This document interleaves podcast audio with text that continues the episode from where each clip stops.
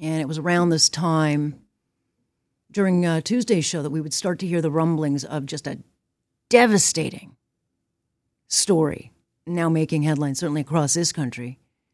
And while still we've got uh, little details as to what led to this killing of five people, including three children aged six, seven, and 12, and a 41 year old who was also found dead at that scene, we just don't know. But we'll find out because there was also an alleged gunman, 45 years old, also found at a different location. So we have two different addresses but just devastation all around. And this thing happening on Saturday night in Sault Ste. Marie and what police are calling intimate partner violence. But, you know, we're talking about a city of 76,000 people. So it doesn't just hit close to home. This thing will hit everybody because it's one of those stories where everyone will have a connection. Matthew Shoemaker is the mayor of Sault Ste. Marie and joins us now. Our thoughts to you. I know you've got a lot on your shoulders today, so thanks for making the time for us. Yeah, thank you for having me. How has this uh, impacted um, uh, in the city? It's been a, a tough uh, day and a half or so. It's uh, like you had mentioned in your opening uh, comments. There, it is a tight knit community and uh, community where it's it's very common to be related to you know a, a significant swath of uh, of the local population, and so this will uh, hit home for for community members far and wide, and will. Uh, uh, has had an impact, frankly, on on the whole community, whether or not there was a personal connection. I mean, not to mention, I mean, the three kids, you know, six, seven, and twelve. That's that's very young. I mean, it's it's heartbreaking, and and they all went, went to school. They all played in the playgrounds. They all were part of the community with them. Maybe they played hockey, or they were part of Girl Guides, whatever it was. They were part of that community, and so there is a different level to this story where it's just going to have a huge impact with the younger kids. Yeah, it's uh, it's the obviously the worst aspect of the story is the loss of uh, communities, the three kids in the community. The uh, school boards have been working uh, since the news uh, got to them uh, in their early morning hours on. Uh, on Tuesday morning um, that uh, that this uh, had happened. That they uh, you know brought in counselors for the schools that the children went to. There were three three children across two schools in the community, and uh, and uh, you know I, I understand that yesterday was uh, an all hands on deck day at the at those two schools at the board offices and uh, trying to um, help the student population, the teachers, and the parents of uh, the students in the in those two schools to make sense of what uh, really is is inexplicable and, and incomprehensible pain.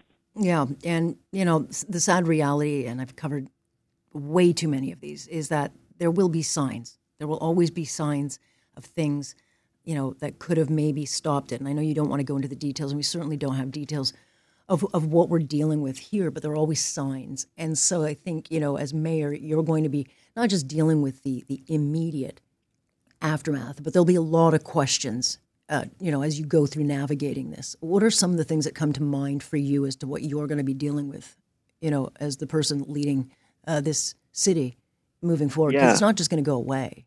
No, no, I think that that's uh, that's what we are. Uh, that's what what we need to figure out from the investigation that the police are undertaking is whether or not uh, there are different services that we don't have or different um, uh, supports that we need uh, to support uh, families that are going through the types of difficulties that obviously would have led to uh, to, to events like uh, like uh, like Monday night's violence. So uh, I think that once the motives and the and the facts of how we got to the violence are known, that's that's the question that city council, the police service board, social service board, uh, and and then you know other entities outside of municipal control like the hospital and the provincial government from a funding perspective are going to have to look at and say what mix of services are available in Sault Ste. Marie and, yeah. and what uh, mix of services is needed because what's available and what's needed often are two different things. Yeah, and it's always in, in, in hindsight that we look at this and say, oh, what could we have done differently? And I don't think that Sault Ste. Marie is any different than Burlington or Hamilton or even Toronto, where you think the services are there, but maybe they aren't because there's so many challenges uh, at the city level to get these kinds of services available to people so that they can either flee or they can go somewhere or get the help. Is there a, a challenge for Sault Ste. Marie to, to put these services out? It's uh, so. I, I, mean, with respect to intimate partner violence, that's what we need to uh, make the determination on. I can tell you, however, that the mix of mental health services that are available in Sault Ste. Marie are lacking, and it's something that our municipality has been um, speaking loudly about with the hospital and with the provincial government since before I was mayor.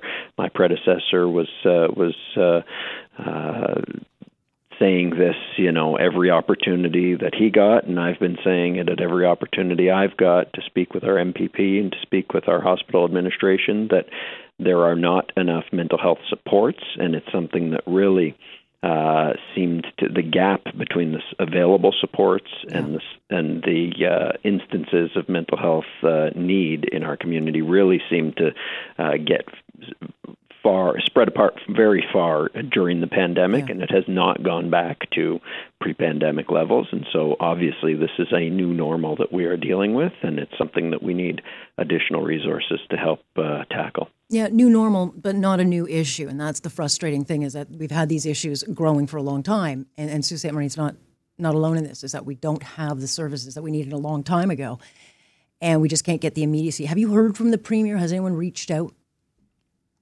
Uh, I've heard from uh, from certain provincial officials, uh, uh federal officials. I I don't want to get into uh, this person did reach out and that person didn't reach out, but I, I do appreciate uh, the. But they've heard, right? The messages that they've sent, yes, to our community, the premier and the prime minister, our local representatives as well, and and others who have reached out either directly or or who have posted messages of support through their social media. Yeah, I think this takes a lot more than talk, though, and and hopefully then we can turn this into some kind of action. Because whether it's the community you're dealing with, or or people who are in the situation, uh, there's going to be a need. Uh, because as I said before, this is not just going to go away once the headlines fade. There's going to be a lot of hurt for a long time. Absolutely, and our community is is. Uh, struggling through that today and and will be for uh, for m- much time to come and it's hopefully something uh, uh, hopefully some change can come from uh, the unfortunate uh, realities of Monday night. Boy, oh boy. Very difficult time. I very much appreciate your time uh, joining us, Mayor. Thank you for having me. That is Mayor Matthew Shoemaker, Mayor of Sault Ste. Marie, who um, his job is to get his community through this. But, but again, we're talking a, a place of 76,000 people. They all know each other. Someone will know one of the kids. Someone will have gone to the baseball diamond with one of the kids. Maybe someone went to the arcade or, or, or, played video games with one of these kids on, on Sunday afternoon. Maybe they were getting ready for Halloween and doing Halloween things, right? There's a connection. Maybe they knew the people involved, knew that they needed help. You know, I don't know if we're talking about a women and her kids. I don't know what the deal details are of who we're dealing with. I can guess because I've seen enough of these things. And I can also guess that there'll be a lot of signs and warnings that weren't checked but again, there'll be massive um, connections here. And when you look to the numbers, just in 2022, 184 women and girls were killed by uh, violence in this country. This is up from 148 women and girls killed. We call them domestics, uh, but in 2019. And again, there, there are those cases that don't even get reported of those trying to flee.